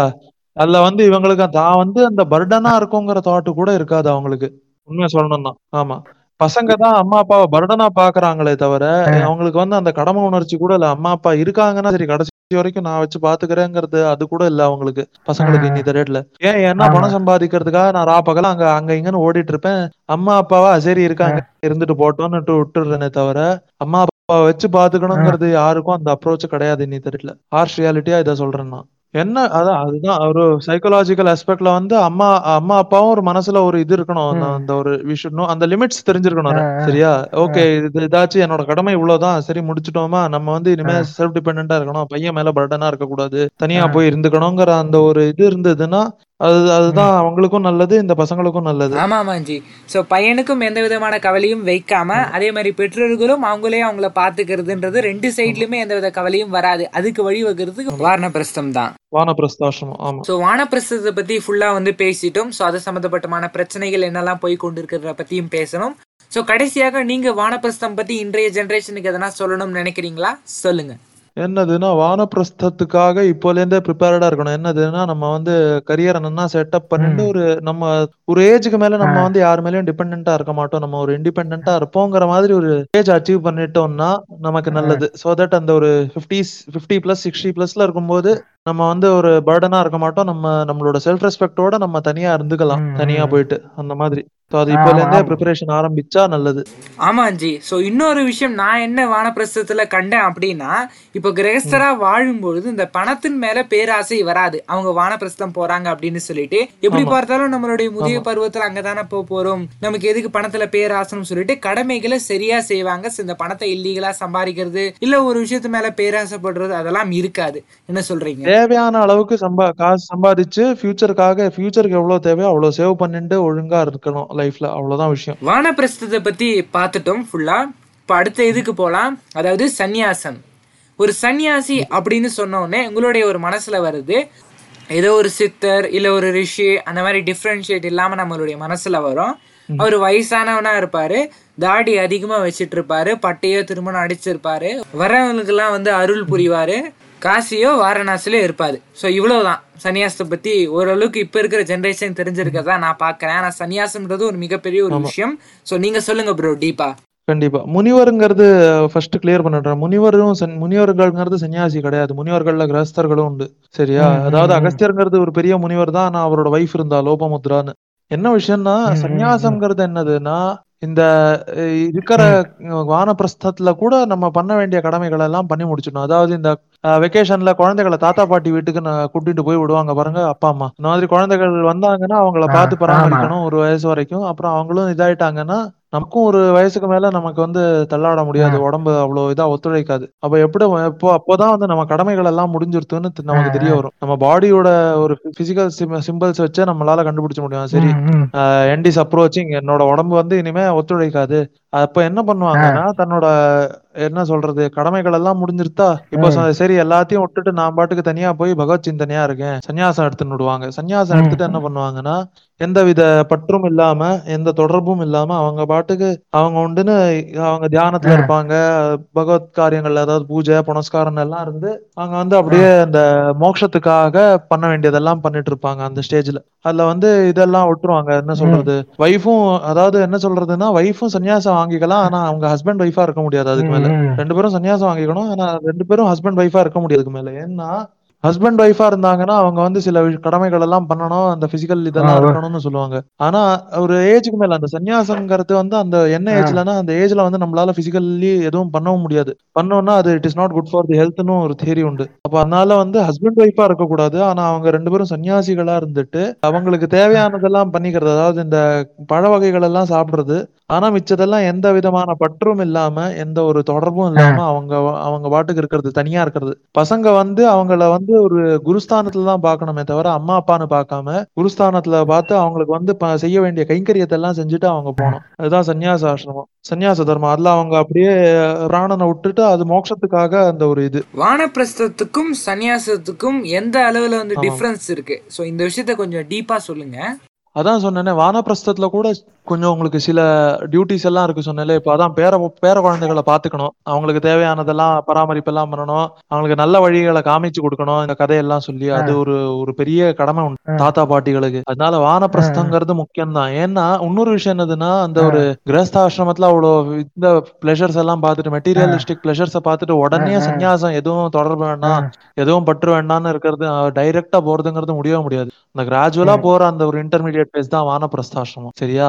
அதாவது எப்படின்னா நான் வந்து கிரவுண்ட் ஃப்ளோர்ல இருந்து டைரக்டா என்ன சொல்றது செவன்த் ஃப்ளோருக்கு தான் போனோம். ஆனா லிஃப்ட் வந்து நடுவுல first floor second floor third floor எல்லாம் போக கூடாதுங்கிற மாதிரி ஒரு அந்த மாதிரி ஒரு ஆசை வச்சுக்கிறது தான். என்னதான் இருந்தாலும் ஃபர்ஸ்ட் ஃப்ளோர் செகண்ட் ஃப்ளோர் கதவு திறக்கலைன்னா கூட அந்த அது வழியா தான் போனோம். அந்த மாதிரி விஷயம் தான் வானப்பிரஸ்தம் அதனாலதான் இம்பார்ட்டன்ட் ரொம்ப நல்ல ஒரு விளக்கத்தை வந்து கொடுத்தீங்க. எந்த அளவுல வந்து சன்னியாசி வானப்பிரஸ்தத்தோட டிஃப்ரெண்டா தெரியுறாங்கன்னு சொல்லிட்டு. என் அடுத்த கேள்வி என்னன்னா இது கொஞ்சம் ஒரு அவுட் ஆஃப் டாபிக் தான். இருந்தாலும் கேட்கிறேன் எல்லாருடைய மனசுலும் இது இருக்கு. இந்த சித்தர்களுக்கும் முனிவர்களுக்கும் ரிஷிகளுக்கும் யோகிகளுக்கும் எந்த அளவு வந்து சன்னியாசி வித்தியாசப்படுறாங்க? அண்ட் சித்தர்கள் யோகிகள்லாம் அவங்க அவங்க யாரு? சோ அவங்களுடைய கடமைகள் என்ன? சன்னியாசினுடைய கடமை என்ன? சோ எல்லாம் வேற வேறன்ற ஒரு விஷயத்த வந்து சொல்லுங்க. என்ன விஷயம்னா சித்தர்கள் யோகிகள் அப்புறம் நீங்க சொன்னீங்களே இந்த முனிவர்கள் அவங்க எல்லாம் கிரகஸ்தாசிரமத்திலயும் இருக்கலாம். அந்த அதெல்லாம் ஒரு ஸ்டேஜஸ் அது கிரகஸ்தாசிரமத்திலயும் அச்சீவ் பண்ண முடியும். பிரம்மச்சரியத்திலயும் அச்சீவ் பண்ண முடியும். இல்ல வானப்பிரஸ்தத்திலயும் அச்சீவ் பண்ண முடியும். சன்னியாசத்திலயும் அச்சீவ் பண்ண முடியும். ஆனா என்ன விஷயம்னா சன்னியாசிகள்னா அதை அச்சீவ் பண்றாங்களோ இல்லையோ அவங்களுக்கு காவி வஸ்திரம் இருக்கும். அவங்களுக்கு தண்டம் இருக்கும். தண்டம் இருக்கும் கமண்டலம் இருக்கும். அவங்க வந்து எந்த ஒரு இதுவும் இருக்கா இல்லாம எந்த பற்றும் இல்லாம இருக்கணும். இதே நீங்க முனிவர்கள் சித்தர்கள்னு பாத்தீங்கன்னா அவங்களுக்கு தண்டம் கிடையாது. கமண்டலம் உண்டு தண்டம் கிடையாது. தண்டம்ங்கிறது சன்னியாசிகளுக்கு தான் கொடுக்குற ஒரு விஷயம். அது மட்டும் இல்லாம அவங்க வந்து காவி வஸ்திரம்னு கிடையாது. அவங்க எந்த வஸ்திரம் வேணாலும் போட்டுக்கலாம். பீதாம்பரமும் போட்டுக்கலாம். அவங்க வந்து நம்ம நம்ம வேஷ்டி கட்டிப்போம்ல அந்த மாதிரி வேஷ்டியும் கட்டிக்கலாம். அவங்களுக்கு இது கிடையாது. என்ன சொல்றது? எந்த பற்றும் இல்லாம இருக்கணும்னு கிடையாது. அவங்க வந்து அவங்களோட ஃபேமிலியோட கூட இருக்கலாம். மிச்சவங்க. சன்னியாசிகளுக்கு வந்து இதெல்லாம் எதுவும் இருக்கக்கூடாது. காவி வஸ்திரம் தான் இருக்கணும். தண்டம் உண்டு. சரியா சொன்னீங்க. சார் நான் கூட ஒரு போட்காஸ்ட் தனியா யோகிகள் சித்தர்கள் அவங்களுடைய சக்திகள் என்ன அவங்க என்ன மாதிரி விஷயங்களை இது வரைக்கும் செஞ்சிருக்காங்க அதை பத்தி பேசலாம் இருந்தேன். அது ஒரு புறம் இங்க இருக்கட்டும். இந்த சந்நியாசம் அப்படின்னு பார்க்கும்பொழுது நம்மளுடைய ஆசைகளை வந்து துறக்க வேண்டும். உலக ஆசைகளோட தொடர்பு இருக்கக்கூடாது அப்படின்ற ஒரு விஷயம் ஒரு கடினமான ஒரு பிராக்டிஸா பார்க்கப்படுது. அண்ட் இதை இந்த இளமையான சமுதாயம் எப்படி பாக்குதுன்னா அது ஒரு மூட நம்பிக்கை. சோ அந்த மாதிரி வந்து இருந்து அவ்வளவு கஷ்டப்பட்டு நம்ம இருந்து நமக்கு என்ன பெருசா கிடைக்க போகுது? அந்த மோட்சம்லாம் எல்லாம் இதுங்களா? சோ மோட்சம் ஒண்ணுதான் அதனுடைய அட்வான்டேஜ் அப்படின்னு சொல்லப்படுது. அது உங்களுக்கும் தெரியும். சோ இந்த மாதிரி விஷயங்களை வந்து எப்படி பாக்குறீங்க? அவ்வளவு பெரிய ஒரு சன்னியாசிய வந்து இப்படி பண்றதுன்னு. அதே மாதிரி சன்னியாசத்தினுடைய அட்வான்டேஜஸ் சொல்லுங்க. என்ன விஷயம்னா ஃபர்ஸ்ட் திங் இஸ் நீங்க வந்து உங்களோட டியூட்டிஸ் எல்லாத்தையும் முடிச்சிட்டீங்க. சரியா? அதுலதான் உங்களுக்கு வந்து சன்னியாச சன்னியாசாசிரமம் கிடைக்குது. சன்னியாசத்துல போனதுக்கு அப்புறம் ஒரு விஷயம் என்னதுன்னா உங்களுக்கு வந்து அந்த டிசிப்ளின் அண்ட் அந்த ஒரு எஃபர்ட்ஸுக்காக யாருக்குமே அந்த இது இல்ல. இன்னி ரேட்ல சொல்றேன் நான். அந்த செல்ஃப் கண்ட்ரோல் எல்லாம் கிடையாது. அதனாலதான் மூட நம்பிக்கை அது இதுன்னு சொல்லி அதை தட்டி கழிக்கிறாங்க. அதை ட்ரை பண்ற அளவுக்கு அவங்களுக்கு தைரியமும் கிடையாது ஒன்றும் கிடையாது. சன்னியாசத்துல வந்து நிறைய ரூல்ஸ் எல்லாம் கடைபிடிக்கணும். என்னதுன்னா இந்த மாதிரி சொன்ன மன மனசை ரொம்ப கட்டுப்பாட்டா வச்சுக்கணும். கொஞ்சம் கூட அங்க இங்கன்னு தளர விடக்கூடாது. தளர விட்டா அது வந்து ரொம்ப பெரிய அபராதம்னு சொல்லுவாங்க. அது செல்ஃப் பனிஷ்மெண்ட்டுக்கு வந்து ரொம்ப ஒரு ஒரு மண் என்ன சொல்றது ஒரு பத்து வருஷம் பதினஞ்சு வருஷத்துக்கு தனிமையா தனிமைப்படுத்திடுவாங்க அவங்கள. அந்த மாதிரி இருந்தாங்க. தனியா தனிமைப்படுத்திட்டு இருப்பாங்க அந்த மாதிரி விஷயம். சோ அதனால என்னதுன்னா அது அது வந்து அதான் சொன்னேன் இந்த ரேட்ல இவங்களுக்கெல்லாம் அது அந்த அளவுக்கு மன மனோதைரியம் எல்லாம் கிடையாது. அவங்க வந்து வேற சொல்லுவாங்க இந்த மாதிரி நான் வந்து எதை நடந்தாலும் ஃபேஸ் பண்ணிப்பேன் இந்த அளவுக்கெல்லாம் அவங்களுக்கு மனோதைரியம் கிடையாது. ஆனா இன்னித்த டேட்லயும் சன்னியாசத்தை வாங்கிட்டு அதை ஒழுங்கா கடைபிடிக்கிற ஆளுங்களும் இருக்காங்க. சரியா? அதுதான் விஷயம். கரெக்டா சொல்றீங்க ஜெய் சோ சந்நியாசம் அப்படின்றது ஒரு சில இடத்துல மூட நம்பிக்கை சொல்லப்பட்டாலும் கூட ஒரு சில பேர் அதை எடுத்து ஃபாலோ பண்றாங்கன்றது ஒரு சந்தோஷம் அளிக்கும் ஒரு விஷயம். சோ அடுத்தது என்னன்னா நான் ஒரு இடத்துல வந்து படிச்சேன். அதாவது சன்னியாசியா போயிட்ட பிறகு அவங்களுக்கு மோட்சம் கிடைக்கும். அடுத்த பிரிவு எடுக்க மாட்டாங்கன்னு சொல்லிட்டு.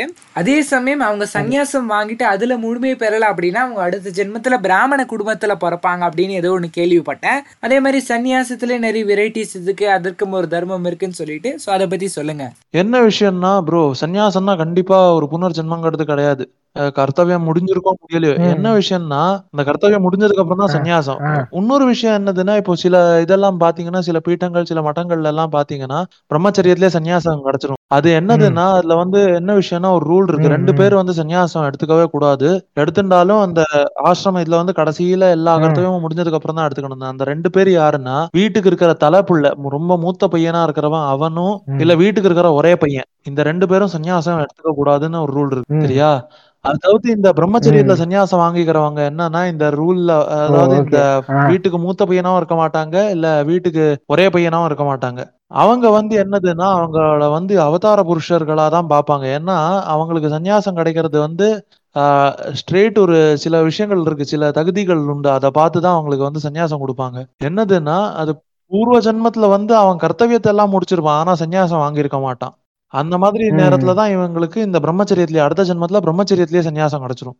அதாவது என்னதுன்னா பண்ண வேண்டிய கடமையை. முடிச்சிட்டான் ஆனா அந்த மோட்சத்துக்கு தேவையானதை வந்து அப்போ வந்து அவன் பண்ண முடியாத ஒரு சூழ்நிலையா இருந்திருக்கலாம். அந்த மாதிரி விஷயத்துலதான் ஒரு புனர்ஜென்மம் கிடைச்சு அதுல பிராமண ஜென்மம் தான் கிடையாது. புனர்ஜென்மம் கிடைச்சு திரும்ப வர்ணாசிரம முறைப்படி இருந்து அவன் வந்து இதர் வர்ணாசிரம முறைப்படி இருந்து சன்னியாசம் வாங்கிக்கலாம் இல்ல பிரம்மச்சரியத்திலேயே அவனுக்கு சன்னியாசம் கிடைக்கும். அந்த மாதிரி ஒரு விஷயம். ரொம்ப அழகா ஒரு விளக்கம். கொடுத்தீங்க ஜி. அந்த சந்நியாசம் அப்படின்ற அந்த இதுல வந்து நிறைய விதமான கன்ஃபியூஷன்ஸ் வந்து நிறைய பேருக்கு வந்து இருக்கு. அண்ட் அதுக்கு இது ஒரு தீர்வு நினைக்கிறேன். அண்ட் இப்ப டக்குன்னு என் மனசுல தோணுன ஒரு கேள்வி அதாவது நீங்க சொன்னீங்க பிரம்மச்சரியம் முடிச்சுட்டு அதுக்கப்புறம் கிரகஸ்தா வந்து போகணும்னு சொல்லிட்டு இந்த பிரம்மச்சரிய பருவத்திலே வந்து கல்யாணம் பண்ணப்படுதா? அந்த சைல்டு மேரேஜ் பத்தி என்ன நினைக்கிறீங்க? அது அது தப்பு தானே? அது சைல்டு மேரேஜ்னா அதாவது வந்து அந்த டயத்துல ஏஜ் என்ன வச்சிருந்தாங்கன்னா அது ஒரு டுவெல் டு செவன்டீன் பிப்டீன் அந்த ஏஜ்ல தான் அவங்க ஏஜ்ல வச்சிருந்தாங்க கேட்டகரி என்ன விஷயம்னா ஆம்பளைகள்னா அந்த தவறான விஷயத்துக்கு போக கூடாது அந்த டீனேஜ்ல கொஞ்சம் ஒரு கட்டுப்பாட்டோட இருக்கணும். அந்த சொன்னேன்ல கிரகஸ்தாசிரமத்துக்கு போயிட்டான்னா தன்னோட ஒய்ஃப் மட்டும் தான் இருக்கணும் ஒருத்தன். எந்த ஒரு பொண்ணை பார்த்தும் மனசு அலைப்பாயக்கூடாதுங்கிறதுனால அது ஒரு ரெஸ்ட்ரிக்ஷன் மாதிரி. கால் கட்டுன்னு சொல்லுவாங்க அந்த டயத்துல. அதான் இன்னைக்கும் நீங்க பாத்தீங்கன்னா கால் கட்டு போட்டுடலாம்னு தான் சொல்லுவாங்க. என்ன விஷயம்னா ரொம்ப ஒரு இதா இருந்தா டிசிப்ளின் இல்லாம இருந்தானா அந்த ஒரு டிசிப்ளின் கொண்டு வந்துடலாம். அதுக்காக தான் அது கல்யாணத்துக்கு கால் கட்டுன்னு பேரு அந்த டயத்துல. சரியா? அதனால அப்போ வந்து அந்த மாதிரி அந்த மாதிரி ஒரு பிராக்டிஸ் இருந்தது. இப்போ வந்து அது நோ டவுட் இப்போ இருக்கிற கண்டிஷனுக்கு வந்து அதை தள்ளி வச்சிருக்கிறதுங்கிறது ஒரு நல்ல விஷயம் தான். சைல்ட் மேரேஜ்ங்கிறது அது ஒரு தவறான விஷயமா மாறிடுது. காலப்போக்குல. அதாவது நான் சொன்னேன்ல காலப்போக்குல நிறைய விஷயங்கள் தவறாக மாறிதுன்னு அந்த மாதிரி சைல்ட் மேரேஜும் தவறாக மாறப்பட்டது. அதை வந்து ரொம்ப தவறா எக்ஸ்ப்ளாய்ட் பண்ண ஆரம்பிச்சாங்க நிறைய பேர் தவறா யூட்டிலைஸ் பண்ண ஆரம்பிச்சாங்க. அதனால அதை அபாலிஷ் பண்ணது நல்லதுக்கே. ஸோ ஒரு பிரம்மச்சரியத்தை பின்பற்ற வந்து பாத்தீங்கன்னா கிரகஸ்தனா மாற முடியாது. அதே மாதிரி கிரகஸ்தன் இருக்கும்போது வாரணபஸ்தம் போக முடியாது. வாரணபஸ்தம் இருக்கும்பொழுது சந்நியாசம் வந்து பண்ண முடியாது. ஆனால் பிரம்மச்சரிய காலகட்டத்திலயோ இல்ல கிரகஸ்த காலகட்டத்திலயோ சந்நியாசம் எடுக்க முடியுங்களா? நீங்க சொன்ன அந்த இரண்டு ரெஸ்ட்ரிக்ஷன்ஸ் இல்லாம இருந்திருந்தா அது எப்படி அது? மத்த அந்த மு- இந்த மத்த மூணுங்க வந்து பாத்தீங்கன்னா குறிப்பிட்ட காலத்துல தான் அக்கர் ஆகும். பட் சந்நியாசம் வந்து அவங்களுடைய விருப்பப்படி எந்த ஏஜ்ல வேணா எடுத்துக்கலாங்களா? எந்த ஏஜ்ல வேணாலும்ங்கிறது ஏஜ் கணக்கு கிடையாது. என்ன விஷயம்னா அவங்க நீங்க பண்ண வேண்டிய கடமைகளை முடிச்சிருக்கணும். அதுதான் விஷயம். நீங்க அதுக்கு முன்னாடி இருக்கிற ரெண்டு மூணு ஆசிரமத்துல நீங்க என்னெல்லாம் கடமை பண்ணணுமோ அதெல்லாம் நீங்க முடிச்சிருந்தீங்கன்னா தான் நீங்க வந்து சன்னியாசத்துக்கு எலிஜிபிள் சூப்பரா சொன்னீங்க. சோ நிறைய விஷயங்கள் வந்து நம்ம சன்னியாசத்தை பத்தி பேசிட்டோம். சோ கடைசியாக நீங்க சன்னியாசத்தை பத்தி இந்த ஜெனரேஷனுக்கு எதனா சொல்லணும் ஆசைப்படுறீங்களா? சொல்லுங்க. இந்த ஜெனரேஷனுக்கு என்ன சொல்லுவேன்னா சன்னியாசங்கிறது ஒரு மூட நம்பிக்கைங்கிறது கிடையாது. அது ஒரு டிசிப்ளின் வே ஆஃப் லைஃப் அந்த டிசிப்ளின் உங்களால கடைபிடிக்க முடியலன்னா அதுக்காக சன்னியாசத்தை மூட நம்பிக்கைன்னு சொல்லாதீங்க. நீங்க வீக்னு சொல்லிக்கோங்க. Accept the reality the way it is சன்னியாசம் யாருன்னா கடைபிடிக்க ஆசைப்படுறாங்க இன்றைய தலைமுறை அப்படின்னா உங்களுடைய வார்த்தைகள் ஏதாவது? கடைபிடிக்கணும்னு நினைச்சீங்கன்னா அவங்களோட கடமைகளை முடிக்கிறதுக்கு நீங்க முயற்சி பண்ணுங்க. எவ்வளவு முடியுமோ உங்களோட கடமைகளை முடிச்சிடணும். வானப்பிரஸ்தத்துல போகணும். அந்த செல்ஃப் டிபெண்டா இருக்கணும். அந்த வானப்பிரஸ்தத்துல போனதுக்கு அப்புறம் அந்த மோட்சத்துக்கான தேவையானதெல்லாம் பண்ணணும். அந்த ஒரு ஏஜுக்கு அப்புறம் அந்த ஒரு அடிப்படையில இருக்க எந்த விதத்துல பற்றும் இல்லாம இருக்கணும். அந்த பண்ண வேண்டிய கர்மாவை பண்ணணும். ஆனா அதுல பற்று இல்லாம பண்ணணும். சொன்ன மாதிரி கர்மண்யேவா அதிகாரஸ்தே மாப்பிளேஷு கதாச்சன. இந்த மாதிரி என்னோட கர்மா மேலதான் எனக்கு ரைட்ஸ் இருக்கே தவிர அதோட பலம் வேணும்னு ஆசைப்பட்டுன்னு பண்ணாதீங்க. கர்மாவை பண்ணிட்டு அதை முடிச்சிட்டு அதுக்கப்புறம் சன்னியாசத்துக்கு வேணா ட்ரை பண்ணுங்க. பகவத் அருள் குரு குரு குரு கிருபை இருந்தா கண்டிப்பா கிடைச்சிரும். சிறப்பா சொன்னீங்க பிரதர் சோ கடைசியா இந்த ஒரு விஷயம் பத்தி மட்டும் நம்ம பேசிட்டு அதுக்கப்புறம் ஓவராலாக ஆசிரம் சிஸ்டம் பற்றி பேசலாம். என்னன்னா இப்போ சந்நியாசம் வந்து எடுக்கிறவங்க வந்து சந்நியாசம் எடுத்துட்ட பிறகு வர வியாபாரி கிட்ட வந்து வாக்குவாதம் பண்றது. சோ அவன் கேட்டா அவன் நம்மளை ஏமாத்திடுவான். அந்த மாதிரி ஒரு கேட்டகரியில இருந்து அதாவது ஆசைகளை துறக்க வேண்டும் அப்படின்னு சொல்லிட்டு ஒரு பேசம் பேசுறது. சோ இது ஒருத்தருடைய ஒரு ஸ்பீச்ல தான் கேட்டேன். அவருடைய பேரை நான் மென்ஷன் பண்ண விரும்பல. அதே சமயம் தனக்கு ஒரு விஷயம் இல்ல அப்படின்ன உடனே வந்து சன்னியாசம் எடுத்துட்டு அதுக்கப்புறம் அந்த விஷயம் கிடைச்சிட்ட உடனே சன்னியாசத்துல இருந்து திரும்பி வந்துடுறது. சன்னியாசத்துல என்ன இருக்கு அப்படின்னு சும்மா அது உள்ள போயிட்டு வெளியே வருது. சோ இதெல்லாம் மகா தப்பு. என்ன சொல்றீங்க?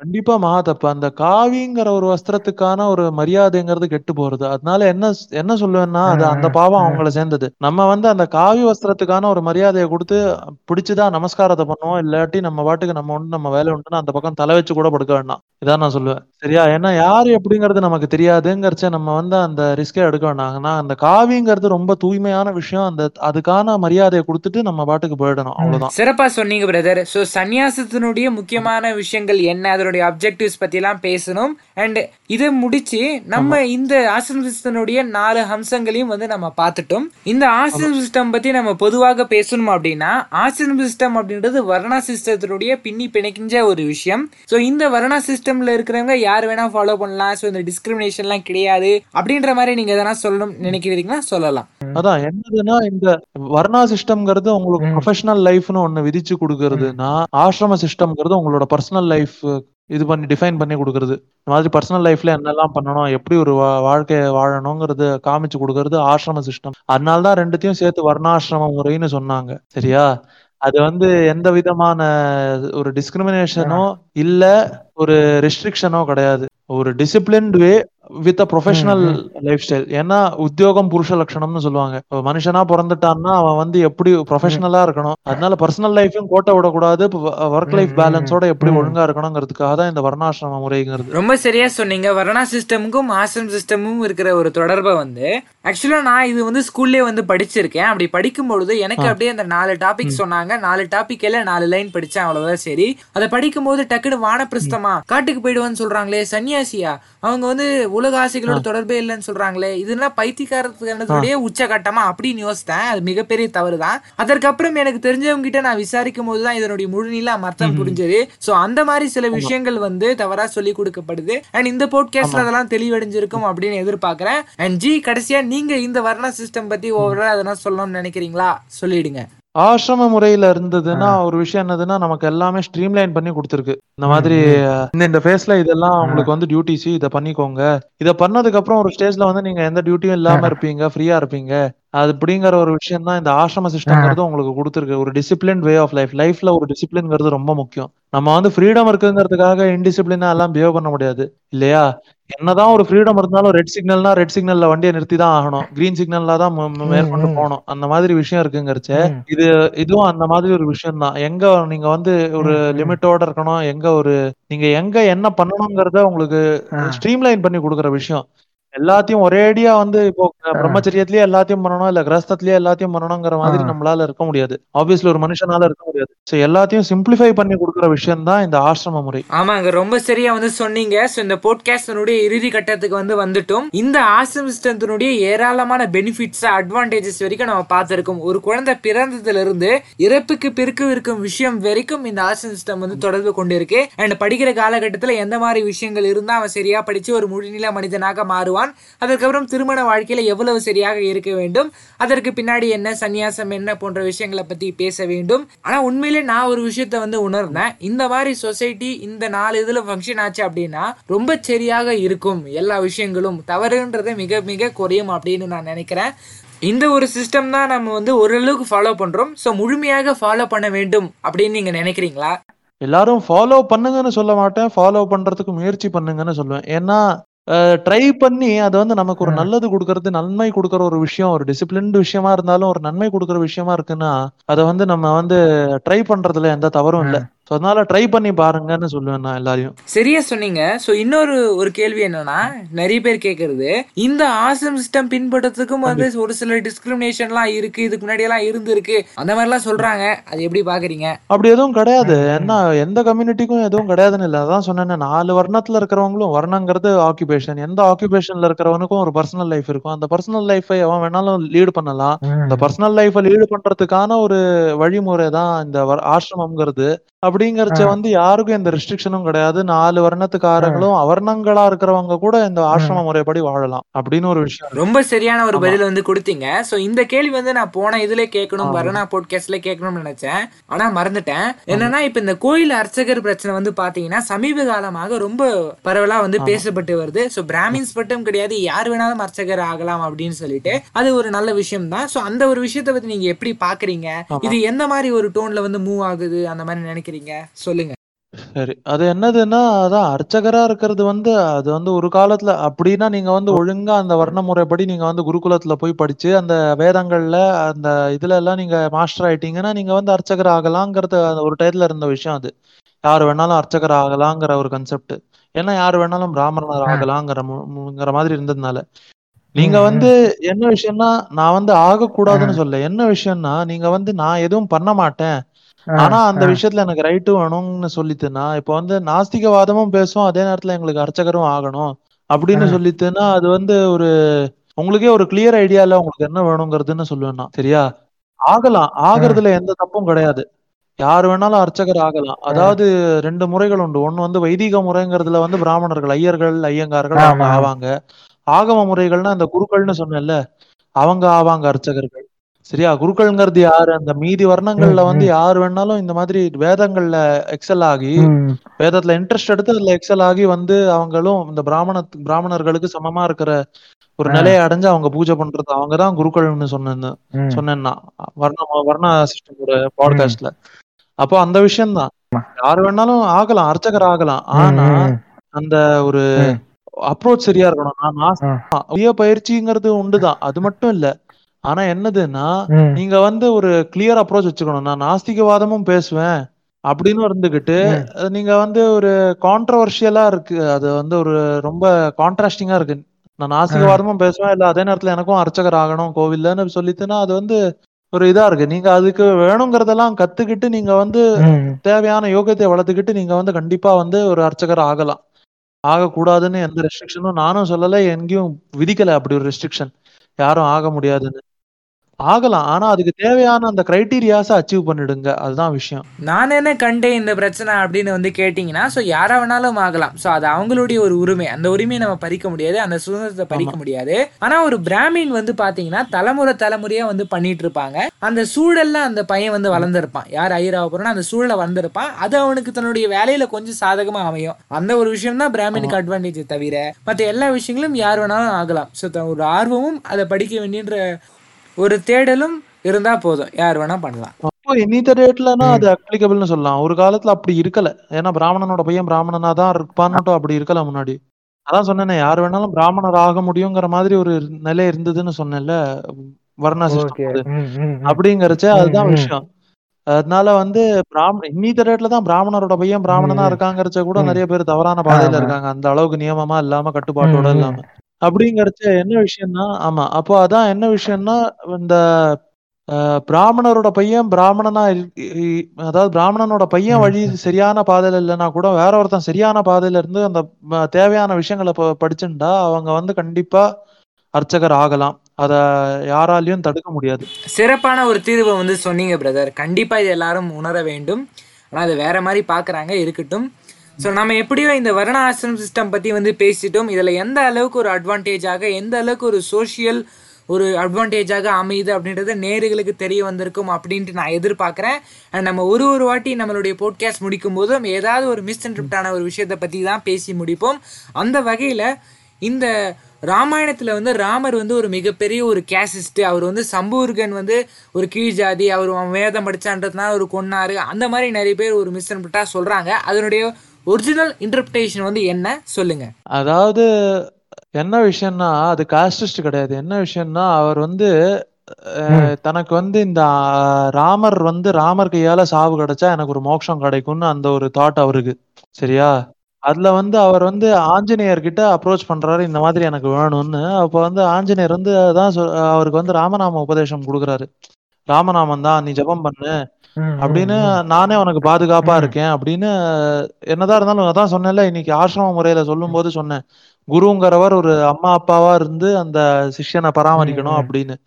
அப்போ இங்க ஆஞ்சநேயர் வந்து குருஸ்தானமா இருக்கிறதுனால உன்னை ரட்சிக்கிறது ஏன் பொறுப்பு அப்படின்னாரு. சரின்னுட்டு இவன் ராமநாம ஜெபம் பண்ணும்போது இவன் வந்து என்ன பிரார்த்தனை பண்ணிட்டு இருந்தான்னா அதாவது சங்கல்பம்னு ஒரு விஷயம் சொல்லுவோம் எந்த ஜெபமோ எந்த பூஜையோ பண்றதுக்கு முன்னாடி ஒரு சங்கல்பம் பண்ணிப்பாங்க. இந்த மாதிரி சங்கல்பம் பண்ணிக்கும் போது ராமர் கையால எனக்கு சாவு வேணும். ராமர் கையால எனக்கு மரணம் கிடைச்சு நான் அதுல மோட்சம் அடையணும் அப்படின்னு சங்கல்பம் பண்ணிட்டு பண்ணிட்டு இருந்தாங்கிறது ஆஞ்சநேயருக்கு அந்த விஷயம் தெரியாது. அதுல வந்து இவன் பண்ண ஜபத்துக்கு வந்து ராமர் வந்து அதனால சரி அவனோட வரம் அவனுக்கு கிடைக்கட்டங்கிறதுக்காக ராமர் அனுப்பிட்டு இருந்த அம்ப எல்லாத்தையும் ஆஞ்சநேயர் வந்து முடிச்சு அனுப்பிட்டு இருந்தாரு சரி என்னடா நடக்குதுன்னு ராமர் வந்து இந்த பக்கம் வந்து பார்த்தப்போ வந்து ராமர் பிரத்யட்சமா வந்துட்டாருன்னு இவனும் எழுந்து நின்னு இருக்கான் யாரு இவரும் ஆமா.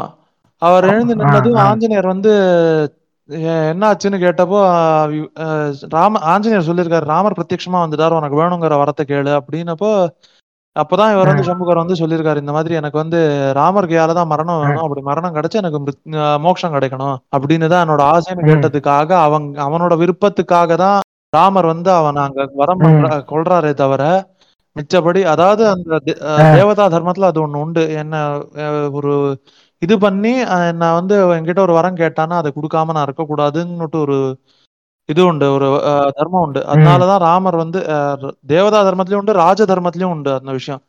ராமர் ராஜாவா இருந்ததுனால அவருக்கு வந்து அந்த கேட்ட விஷயத்த கொடுத்தே ஆகணுங்கிறதுனால அவர் வந்து அவன் கேட்டதை கொடுத்தாரு. தவிர இந்த மாதிரி அவன் வந்து வேதத்தை படிச்சான் அதனால அவனை கொன்னாரு அப்படின்னு எல்லாம் கிடையாது.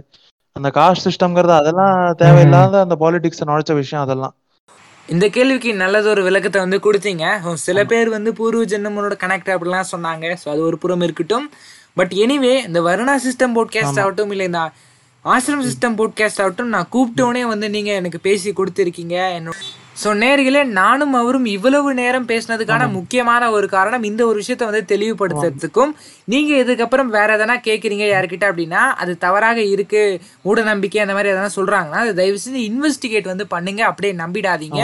அண்ட் நீங்க தான் சொல்லணும் சொல்லுங்க பிரதர் பட் எனிவே வருகை தந்ததுக்கு மிக்க நன்றி. ரொம்ப தேங்க்ஸ் பிரதர் எனக்கும் ரொம்ப சந்தோஷம். இதை பத்தி நாலு பேருக்கு தெரிய வரணும் தெரிய வந்ததுன்னா நல்லதுங்கிறது எனக்கும் ரொம்ப சந்தோஷம். சிஸ்டமும் ஆசிரம சிஸ்டமும்ங்கிறது ஒரு ப்ரொஃபஷனல் as well as இந்த ஒர்க் லைஃப் பேலன்ஸ்க்காக விஷயம் ஆசிரம சிஸ்டமும். Personal life and work professional life ரெண்டுத்தையும் எப்படி பேலன்ஸ் பண்ணி வாழணும்னு சொல்லி கொடுக்குற விஷயங்கள்.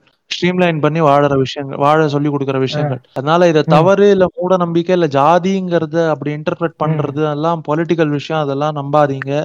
நீங்க வந்து எதா இருந்தாலும் ஒழுங்கா ஸ்டடி பண்ணிட்டு அதுக்கு அக்கார்டிங்லி வாழறதுக்கு ட்ரை பண்ணீங்கன்னா உங்களுக்கும் நல்லது சமூகத்துக்கும் நல்லது சமுதாயமும் ஒரு the world will become a better place to live in. நல்லது ஜி ரொம்ப நன்றி. கேட்ட ஆடியன்ஸுக்கும் நன்றி.